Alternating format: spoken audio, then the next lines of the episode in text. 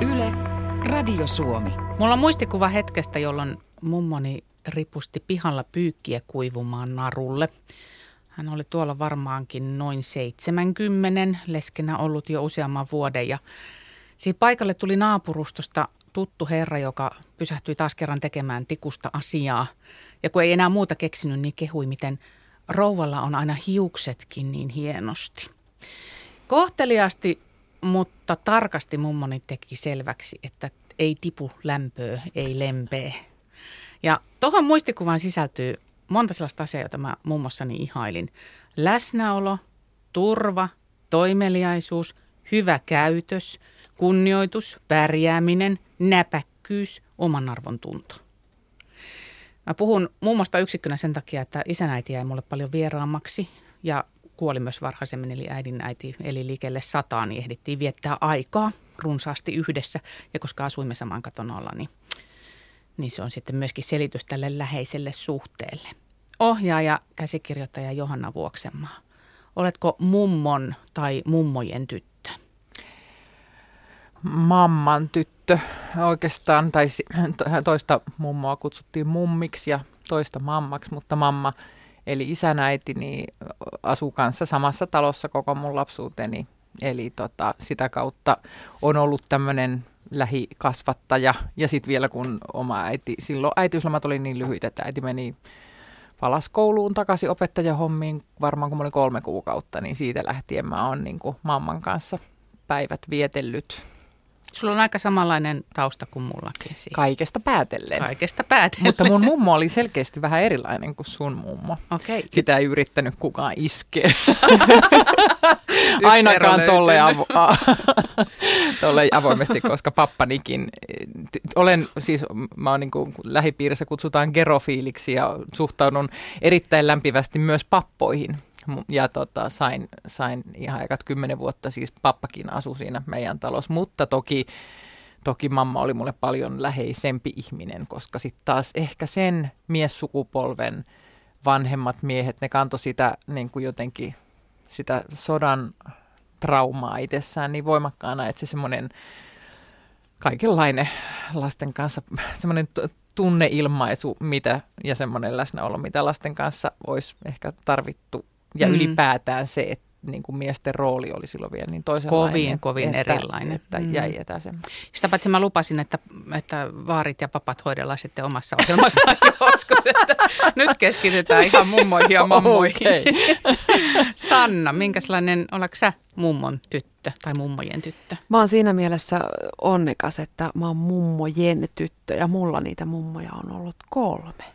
Joo. Eli isän äiti, äidin äiti ja sitten kun mun vanhemmat eros, kun mä olin aika nuori, niin sitten tuli isäpuoli perheeseen ja hänen äitinsä oli sitten mun kolmas mummo ja ihan mummoksi häntä nimitin ja hyvin läheiset välit on ollut kaikkiin mummoihin. Ehkä eniten aikaa mä oon viettänyt äidin äidin kanssa, koska mä olin ihan samalla tavalla mm, päiväkotilapsi ja sitten kun päiväkoti oli kiäititöissä, niin sitten mä olin maalla mummolassa kaiket kesät.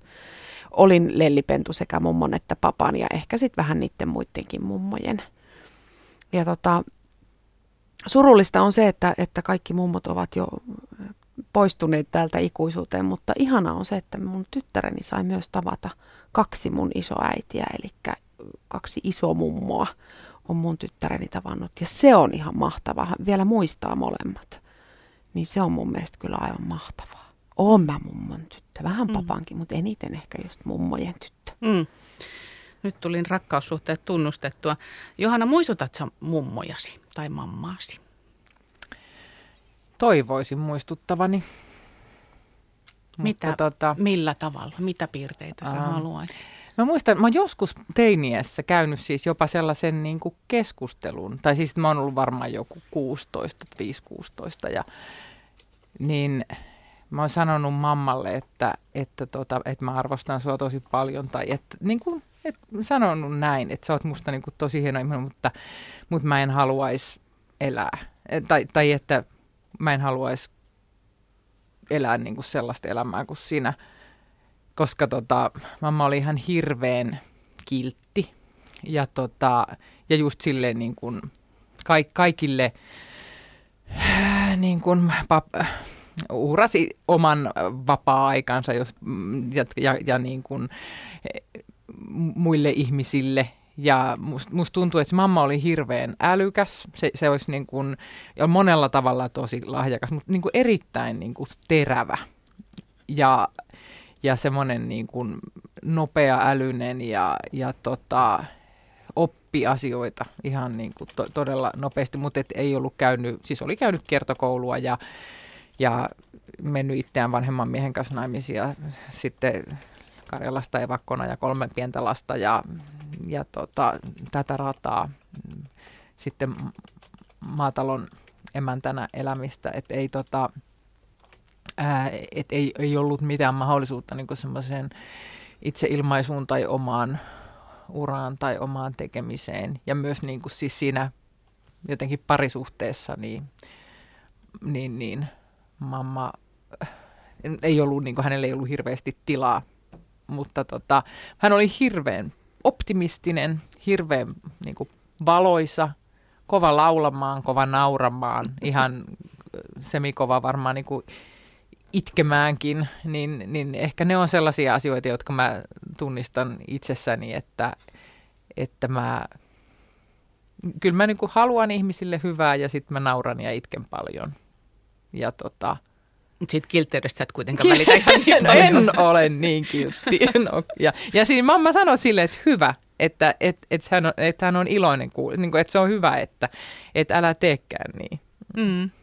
Mä mietin omaa mummoani, eli niin kuin äidin äitiä, niin hän oli kans niin kuin kiltteyden perikuva. Napakka kyllä tarvittaisi varsinkin meille lapsenlapsille, kun joskus tupattiin pikkusen kurittomia olemaan. Mutta se mummon hyvä sydän on sellainen, minkä mä toivoisin, että mä olisin ainakin osaltani perinnyt, koska mummo ei ikinä sanonut pahaa sanaa kenestäkään. Mm, joo. Ei kenestäkään. Et jopa niin kuin sitä kiukkusimmasta, tikkusimmasta, suorastaan niin kuin, tökeröstä sukulaistädistä, josta kukaan ei tykännyt, niin mummo löysi siitäkin ihmisestä niin kuin hyvämpi puolen ja aina jakso tuoda sen esiin.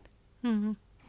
Mä oon sanonut, että mä, mä oon ihaillut sitä, että miten, miten mummo kunnioitti ihmisiä. Okei, kyllä, kyllähän saattoi kommentoida vähän ilkeästikin ehkä sitten niin kuin myöhemmin jotakuta ihmistä. Ei ilkeästi, mutta sillä tavalla aika tormakkaasti.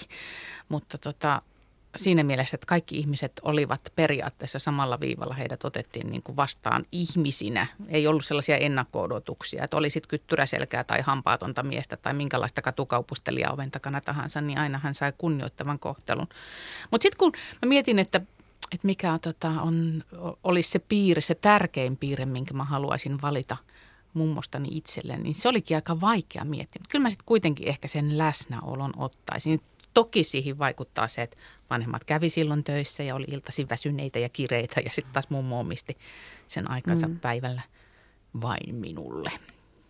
Sisarukset oli sen verran vanhempia vielä, mutta kyllä se läsnäolon kokemus ehkä on yksi niitä tärkeimpiä asioita, mikä siitä tuli. Kysyttäessä mun miespuolinen kollega tiivisti näin, että, että mummo on vähän kuin äiti, mutta pikkusen etäisempi. Se oli musta aika mm, jännä luonnehdinta. Mutta joo, kyllä mä siitä jotain tavoitan, eikä kilahda kuulemma niin helposti. Ja naispuolinen kollega taas valitsi tärkeimmäksi piirteeksi omissa mummoissaan huumorintajun. Sulla oli tämä nauravainen ja laulavainen mummo, niin sullekin Johanna toi huumorintaju on ilmeisesti tärkeä. Tai se jotenkin se äly, mikä sieltä sitten näkyi. Joo, ja sitten vielä tuossa nyt kun rupesin miettimään, niin myös semmoinen, niin että et omassa ajassaan niin, niin kuin jälkikäteen on tajunnut, että mamma oli hirveän rohkea ja ennakkoluuloton. Että tota, et just siis silleen, että suhteessa toisiin ihmisiin ja suhteessa erilaisuuteen ja suhteessa uusiin tilanteisiin, että että mä, hän oli semmoinen perinteinen nutturamummo ja alushame mummo ja ihan siis huivipää mummo. Semmoinen perusmummo, mutta sitten kun mä olin rauhanmarssilla ja sitten sanoin mu- mammalle, että, että, niinku, että sunkin pitäisi lähteä, niin mamma oli silloin jo 75 tai jotain ja sitten se sanoi, että hän ei ole varma jaksaako hän kävellä koko kierroksen, mutta jos teet hänelle sellaisen kyltin, missä lukee, että aseet pois idästä ja lännestä, niin kuin molemmista, niin sitten hän lähtee ja kävelee mitä jaksaa. Ja mä tein muovipussin jossa tämä lause luki ja se puettiin mamman poplarin päälle ja sitten mamma käveli niin kuin puolet Hämeenlinnan rauhanmarssikierrosta, koska ei jaksanut koko kierrosta kävellä.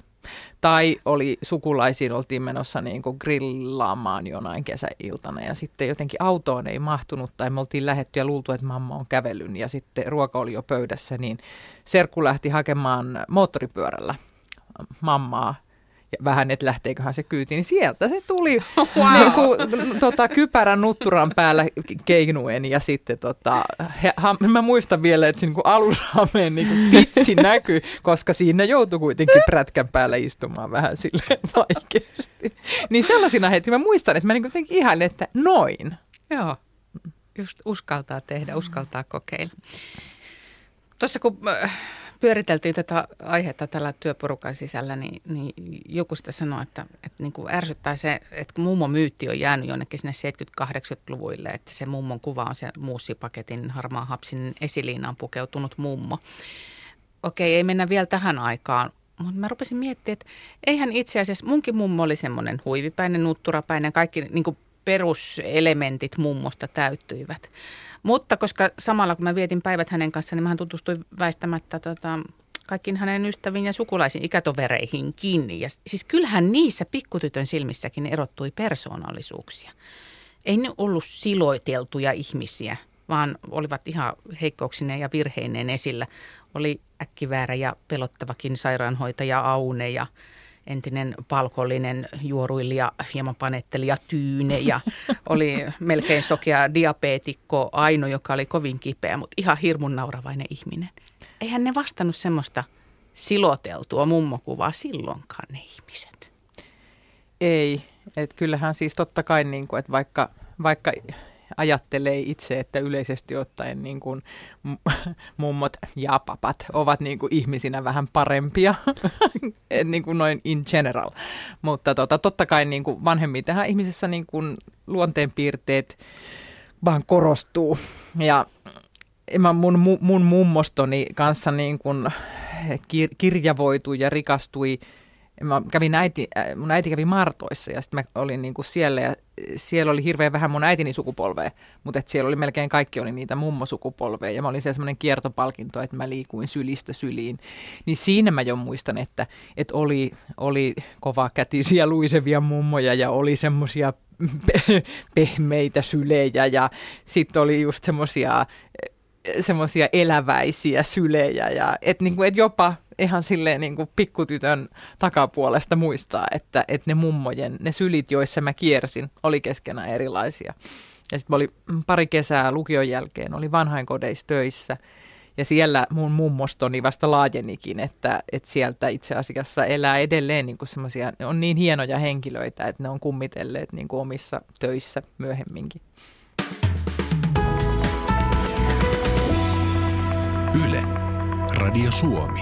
Kaikki kotona studiossa mummojen tytöt tai mamman tyttö tai miten nyt itse kukin omaa mummoa ja isoäitiä on nimittänyt ohjaaja Johanna Vuoksenmaa vieraana. Mutta Sanna, aloita sinä sieltä lähetysikkunan saldosta, koska ihmiset siellä kertovat muistoja mummosta. Siellä on kuule paljon mummon tyttöjä ja poikia kuulolla nyt. Karnanen kertoo, että se tärkein oppi, joka mummolta on tullut, männöö näen. Aika se tavaran kaupihtoo. Näin oli mummolla tapana todeta. Suomipoika taas sanoi, että mummo opetti hänet pelaamaan marjapussia ja se oli hyvin tärkeää. Erinomaisen tarpeellinen taito. Mrs. Hellu kirjoittaa, että mummo sanoi, että keltaista lunta ei saa syödä. On kuulemma totellut tätä ohjetta. Elbe taas sanoi, että hänen mummonsa oli aika rautainen täti, ihailin mummoani. Hän tappoi heinäharavalla kyykärmeksiä, enkä koskaan kyennyt samaan. Ja Elbe sanoi, että toinen oppi, jonka mummolta sai, oli se, että mummo opetti hänet juomaan kahvia 12-vuotiaana. Se on hyvä ja kestävä oppi. Ja vielä Exmiran kommentti.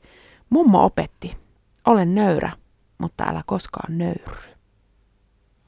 Aika hyvä lause, ton voisi pistää ihan muistiinsa, kyllä nuorena mä ö, olin kiitollinen siitä, että kun kaikkien muiden silmissä oli jotenkin epäkelpo, niin mummosta tiesi, että se hymähtelystään huolimatta rakasti. Ei aina ymmärtänyt, mutta kuunteli ja, ja ei koskaan kyseenalaistanut sitä, että olisi kuitenkin kelvannut olin, mikä olin. sellaisenhan jokainen ihminen tarttisi rinnalleen. Onko Johanna sulla tällaista? Ihan täsmälleen sama, ihan täsmälleen sama kokemus, että, että mummolle ei ole tarvinnut päteä. Ja se on niinku semmoinen asia, mikä musta niinku mummo, en tiedä, että on, tai mä tykkään tehdä kaikenlaisia teorioita, mutta tota, että et mummoudesta puuttuu kilpailu. Niin kuin, että et, et, tota, että tässä niin kuin lisääntymisiässä, kun on niin kuin, kaikessa pitää niin kuin ammatillisesti ja seksuaalisesti ja kaike, kaikella tapaa niin kuin ja lapsena kil, kilvoitellaan, että kuka meitä pannaan järjestykseen, niin me suoritetaan asioita. Mutta sitten tavallaan siinä niin kuin mummovaiheessa, siinä vaiheessa, kun sä et ole enää niin kuin, sä et enää ole lisääntymässä ja et ole enää hakemassa opiskelemaan minnekään, etkä etkä tota, välttämättä, siirryt jo pois työelämästäkin, niin sit sun ei tarvitse kilpailla kenenkään kanssa. Ja silloin sä voit olla niin kuin aika, sä voit sallia toisillekin, niin kuin, että se riittää se oleminen ja läsnäolo. Meinaatko, että ei ole tällaista mummojen välistä varustekilpailua? No, no varmaan joissakin asioissa, mutta niin kuin, että, mä, että, että miehet ehkä pitempään on, niin kuin, kun ne kuitenkin vielä pystyy kilpailuttaa mm. siittiöitään siellä niin kuin pi- pi- pitemmille vuosille. Niin, niin se pätemisen tarve joo, varmaan niin, jatkuu pitempään. Niin se vä- väkisinkin vähän jatkuu niin kuin biologisestikin pitempään. Niin, niin ehkä, että mummot on semmoinen kilpailusta vapaa vyöhyke, jos tässä vähän oikastaa. Joo, ihan kivasti oikastu. Mm, mm, mä jotenkin jäin miettimään, että nyt kun oikeasti on tätä mummotrendiä havaittavissa, että mummoja kaivataan. Mä ymmärrän, että kun isovanhemmat asuu kaukana, niin halutaan niitä päiväkotimummoja. Mutta tämä asia, mikä mua askarruttaa, on nimenomaan nämä toimistomummot. Mä mietin, että mistä se niinku kumpuaa, mutta sehän täytyy olla nimenomaan se sellainen hyväksynnän ja sylin tarve, joka mm. meissä on niin valtava. Että me, me, me tarvittaisiin niinku jokainen semmoinen – yksi hyväksyvä ihminen lähellemme, jolle ei tarvitse todistella mitään. Nimenomaan. Ottaa meidät sellaisena kuin mm. olemme. Miten te olette siitä mieltä, kun mm, miespuolinen työkaveri totesi, että mummo tietää aina kaiken. Vaikka sitä kuin suku yrittää salata jotain raskauksia tai avioeroja tai muita, niin mummot aina tietää kaiken. Joo, mä uskon tuohon ihan siis, puhutaan naisenvaistosta, puhutaan äidinvaistosta. Mun mielestä mummovaisto on jäänyt ihan liian vähälle huomiolle keskustelussa, koska ensinnäkin kyllähän emo tuntee omat pentunsa ja kyllä se ne pentujen pennutkin aika hyvin tuntee. Kyllä mummous varmaan tuo sellaisen ylimääräisen vaiston ja aistin. Mä oikein ootan sitä, että sit kun musta tulee mummo, niin mäkin saan sen mummavaiston. Niin no kyllä se varmaan tulee aika, siis se on suoraa seurausta, että kyllähän sitä niin omista lapsistaan mm. näkee, kun niitä vaivaa joku. Ja sitten siinä on vaan se lypsy, että saako sen asian niin kuin ulos. Mutta et, et, miten, miksi ei sitten näkisi niiden lasten lapsista, mm. jos on, niin saa seurata niitä sen verran tai on niiden kanssa tekemisissä sen verran, että, että tota, oppii tuntemaan sen. Mutta totta kai, niin kuin, että tietyt semmoiset niin kuin tunneilmaisutavat ja myös ihan semmoinen niin kuin eleistö ja kieli ja ilmeistö, kun se kuitenkin saman perheen ja suvun sisällä niin kuin li- liikkuu, niin tota, kun osaa lukea itsensä ja tunteet. Kyllähän mummo-iässä ihminen toivottavasti jo aika hyvin itsensä tuntee ja sitä kautta myös se ymmärrys niistä jälkeläisistä mm. ja siitä, että mitä itse tuossa iässä, kun mä näytin tolta, niin silloin mua vaivasi tämän tyyppinen asia. Niin eihän se tieto niin kuin katoa mihinkään mummo-ikä. Sehän nykyään on ihan tosi, alle nelikymppinenkin voi olla mummo.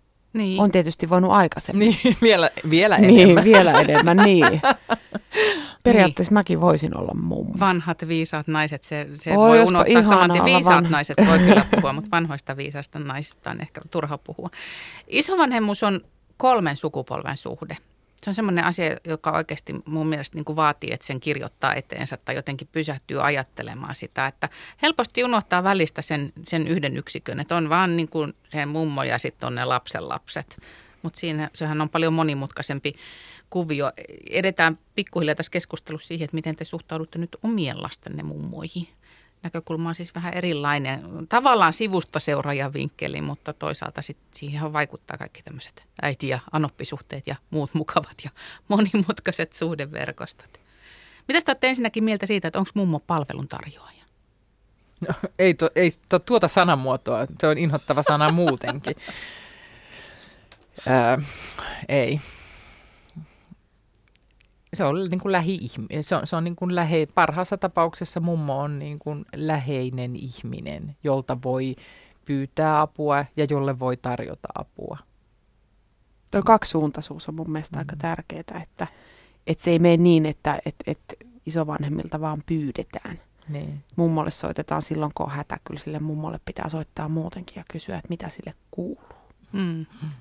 Onko teillä paljon odotuksia siitä, millaisia mummojen teidän mielestä pitäisi olla? Vai annatteko te vapaat kädet omien lastenne mummoille? No jotenkin mun lapset on jo yli kaksikymppisiä molemmat, niin kun muistelee sitä, sitä vaihetta, kun he syntyivät ja jolloin kaksi uutta mummoa syntyi, koska niin kuin molemmille puolille mun esikoinen eikä ollut kuka, eikö juu, molemmille puolille mun esikoinen oli ensimmäinen. Kaksi päivää myöhemmin tuli sitten toinen, mutta tota, ehdin ensimmäiseksi. Niin ei siinä oikeastaan tarvinnut hirveästi odottaa, koska se odotus oli siellä mummojen puolella. Että, että enemmän se oli se, että koska saa ja koska saa ottaa yökylään. Ja että se tilaus oli niin kuin siellä, että, että olen sillä lailla ollut onnekas, että ei ole koskaan tarvinnut, tarvinnut niin kuin pyytää, vaan että sitä apua on todella niin kuin tarjottu. Mm.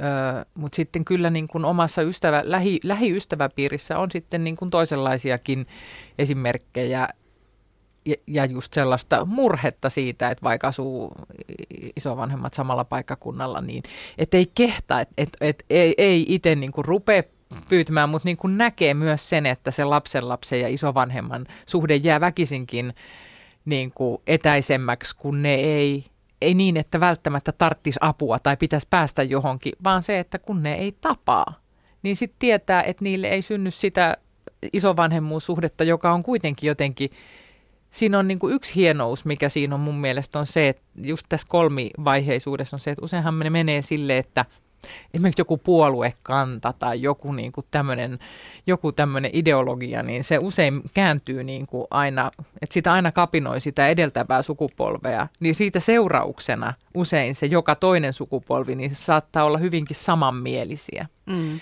Ja, tota, ja se, sit, niin kuin, ne on niin ja sitten kun meillä on niin vähän eri-ikäisten ihmisten välisiä kontakteja saatavilla ylipäätään, niin sitten jos se, jos olemassa oleva niin kuin mummosuhde jää ikään kuin toteutumatta, niin onhan se kauhean surullista. Yksi kuva, jolla on tämmöinen, hänen lapsella on tämmöinen nimenomaan kaukomummosuhde, niin sanoi, että se on kyllä sitten ihan korvaamatonta laatuaikaa, kun on se tilanne, että he kohtaavat. Että sitten niin se arvo nousee kolmanteen potenssiin siinä vaiheessa, mutta että... Joo mutta et eihän siinä tietysti kovin ehkä semmoisia, ei ainakaan kovin arkipäiväisiä mm. välejä pääse syntymään. Mm. Mun äidistä tuli mummo ihan yhtä yllättäen kuin minusta tuli aikanaan äiti. Et se oli, oli kyllä aikamoinen yllätys koko poppoolle. Ja nyt kun mä tässä mietin, niin mä en oikeastaan osaa edes ajatella mun omaa äitiä mummona, vaan mä ajattelen hänet ihan selkeästi niin kuin äitinä – ja sitten taas tytär ajattelee tietenkin hänet mummona, mutta mä oon itse asiassa pohtinut oman äitini mummoutta tosi vähän. Hirvittävän paljon mummo on ollut läsnä meidän elämässä. Asuttiin naapuritaloissa silloin, kun tytär oli pieni.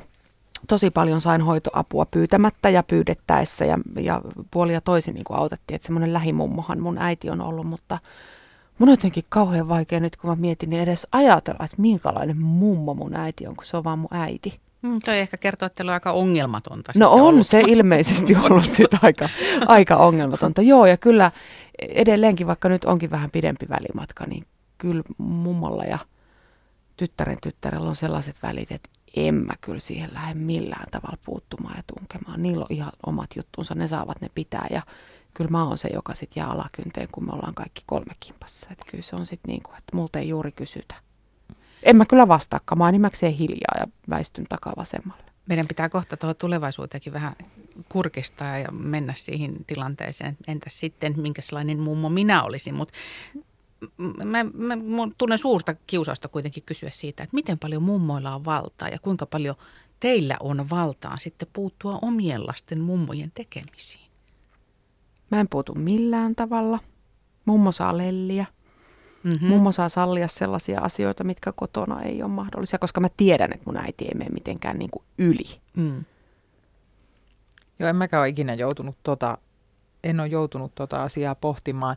Mutta sitten niin kuin taas lähipiirissä, siis yksi asia, mikä on tässä nyt niin kuin, no varmaan myös, kun aletaan puhua meistä mummoista, niin voi tulla vastaan, mikä ei ole oman mummon sukupolvessa tullut vastaan, mutta tässä omien lasten lasten tota, ikäluokan mummoissa, niin esimerkiksi on tätä niin kuin, että voima, paljon alkoholia käyttäviä mummoja. Ni, niin siis, että jossakin kavereiden mummosuhteissa, niin se on niin kuin ollut semmoinen, on esimerkiksi aika vaikea, vaikea asia, että, että jos joutuu vanhempi niin kuin pelkäämään, että voiko, voiko tota lapset mennä viikonloppukylään mummolle. Niin jos onko mummo, mummo siinä jos, kunnossa? Jos mummo vetää viinikanisterin. Mm. Niin kuin, et, et se on sellainen, se on sen semmoinen uuden mummosukupolven tämmöinen uusi piirre. Yle, Radio Suomi. Kaikki kotona puhutaan nämä mummoista. Ohjaaja Johanna Vuoksenmaa on täällä studiossa kanssamme keskustelemassa ja Niinhän se että jonakin päivänä meitä kutsutaan mummoiksi, olimme niitä tai emme. Me muutumme väistämättä mummoiksi.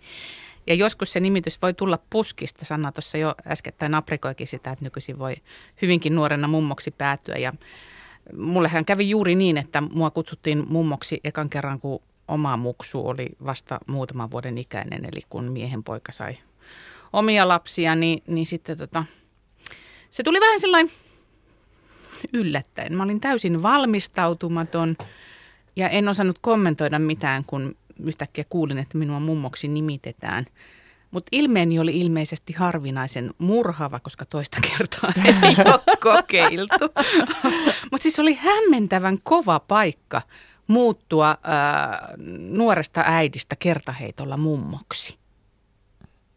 Niin oikein piti pysähtyä niin kuin miettimään, olenko mä tähän valmis, haluanko mä tätä apua, apua, paniikkinappula, miten mä tästä selviän. Mutta se johtuu ehkä siitä mielikuvasta, mikä meillä mummoista on, että Sepä. sun pitäisi olla just sit yhtäkkiä sä koet olevasi nuori tyylikäs lady ja niin kuin kaikki on vielä edessä. Yhtäkkiä sun pitäisikin olla sellainen pullantuoksunen harmaa hapsi, sellainen sopivasti pyöreä ja pehmeä niin kuin Upponalle kirjas mentiin aina isoäidin uumeniin, siis nainen, jonka uumeniin lapsenlapset voivat niin kuin sukeltaa. Ja se mielikuva ei vastaa yhtään sitä todellisuutta, missä sä elät, niin kyllä mä tiedän. Niin. Joo, kyllä mä jälkeenpäin on, anteeksi, pyydän edelleen anteeksi, hävettänyt hieman tämä tilanteesta. Ei ole keskusteltu edes sen jälkeen, mutta, mutta joo, yrittäkää ymmärtää. Että mutta sä et oli... ollut vielä saavuttanut mummokypsyyttä. En, se on ihan sama mm. kuin, niin kuin joku sukukypsyys saavutetaan tietyssä iässä. Niin mummokypsyys, niin kuin, että, että kenenkään ei tavallaan pit, kenenkään ei pitäisi joutua mummoksi ennen kuin on saavuttanut mummokypsyyden. Eli sellaisen sisäisen halun siirtyä ja musta se vaihtelee eri ihmisillä. Et mulla on esimerkiksi yksi ystävätär, joka on niin kuin saavuttanut mummokypsyyden varmaan jo kolme nelosena, kun se alkoi, omat lapset oli niin kuin murrosen, että se alkoi, hän haaveilee niistä ajoista, kun hän saa olla mummo. Että tota, ja sitten varmasti sitten taas on toisia, jotka eivät saavuta mummokypsyyttä vielä. niin, välttämättä koskaan. Mut mä oon kuullut hirveän monen ihmisen sanovan, että, että tavallaan niin kuin isovanhemmuuden ja mummona olemisen paras puoli on se, että sä voit vähän niin kuin poimia ne rusinat siitä pullasta. Että totta kai arjessa pitää olla läsnä kaikissa tilanteissa tukena, mutta yleensähän se menee niin, että mummo saa ne helmet.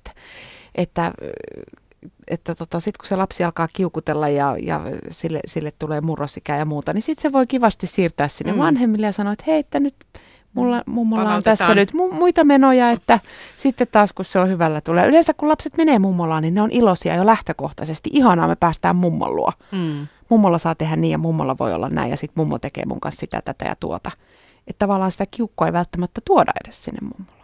No kun mä en tätä mummouttani ehtinyt ajoissa pohtia, niin oletteko te pohtineet sitä? Musta tuntuu, että mä alan siis saavut. Mulla on ihan siis, mulla on semmoinen sisäinen olo ollut tässä ihan viime aikoina, että mä alan saavuttaa. Mulla alkaa niinku sellainen biologinen mummokypsyys tulla, että, että, että en, en usko, että siis omien jälkeläisten kohdalta, niinku, että se, se niinku realisoituisi kauhean äkkiä, mutta että että tota, tällaisessa uusperhekuviossa mä toivon, että, että miesystävän kautta mä pääsisin vähän niin kuin ennakkora, vähän ratsastaa niin kuin kahdella hevosella, että saisi niin kuin vähän olla vielä Harjoitteluvaihe ihan, niin, ja... niin, nimenomaan, että saisi niin kuin to, tois, toisella raitilla vetää vielä ihan silleen sen, sen äitipolven edustajana ja sitten saisi niin kuin vähän tota, fiilistellä mummoilua sitten sille osa-aikaisena. Mistä sä huomaat, että sä alat saavuttaa mummokypsyyden? No jotenkin siitä, että se ajatus, että mua kutsuttaisiin mummoksi, niin ei, ei, ei tunnu niin kuin enää. Että jossain vaiheessa jo se, että kun joku sanoo, että, että väistä sitä tätiä, niin kuin, että se, saat, se täti tulee siinä ennen mummoutta. Se on, se, se on semmoinen niin kuin keski-iän niin kuin nimitys.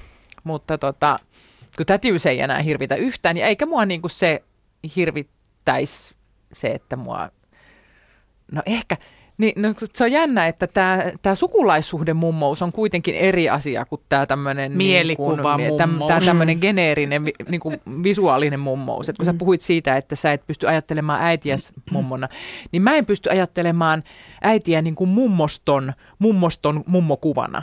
Mutta mm. mä pystyn ajattelemaan häntä lasteni mummona kyllä. Mutta mulle itselleni hän on niin kuin äiti kuvastossa vielä. Ei ole siirtynyt mummo kuvastoon. että tota, ää, et en mä, se, se, se mummokuvastoon siirtyminen voi olla niin kuin vaikeaa, mutta siihen niin kuin biologiseen mummouteen mä olisin valmis. Mm-hmm. Niin, mä jäin taas miettimään, että mä oon tainnut ehkä syntyä mummoksi.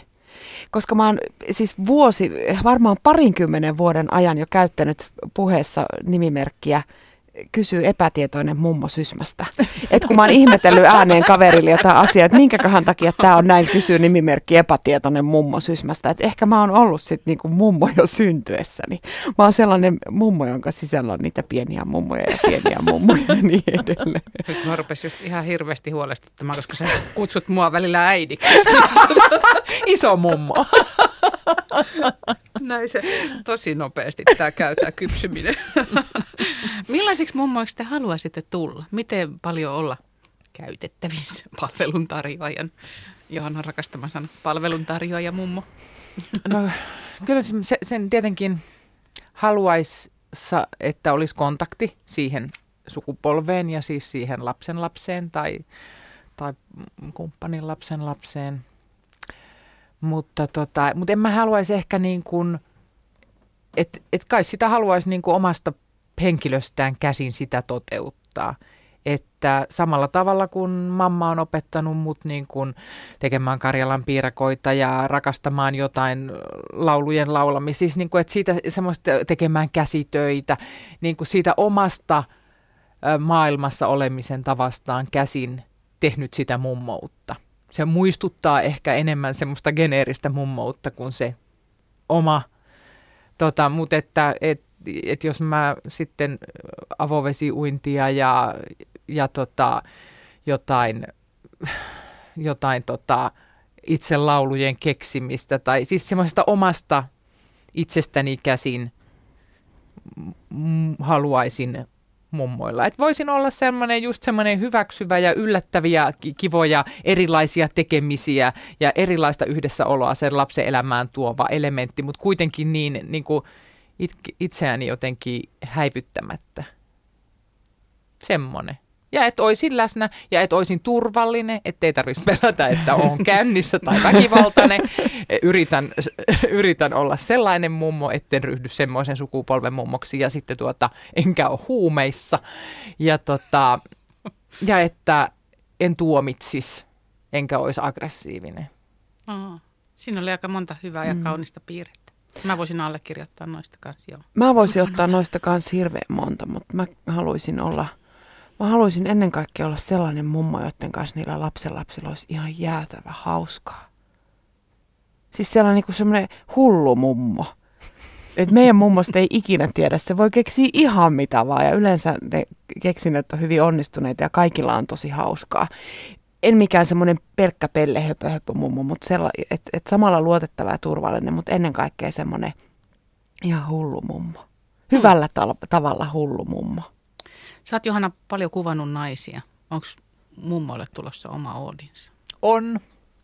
Mun seuraava elokuvani tulee. Ei nyt, niin siis se, kun mä oon niin kuin aina niin kuin, mä oon halunnut ja haaveillut tekeväni niin kuin myös elokuvan puolella jonkun. Mä oon niin kuin aikanaan valokuvataiteilijana käsitellyt juuri näitä mummoja joissakin töissäni, mutta tota, olen niin kuin odottanut sellaista tilaisuutta, että aika olisi minun, minun tota, tekijäaikani olisi kypsä tällaiseen teokseen, niin kyllä semmoinen nyt on varmaan tuolla kirjoitteilla.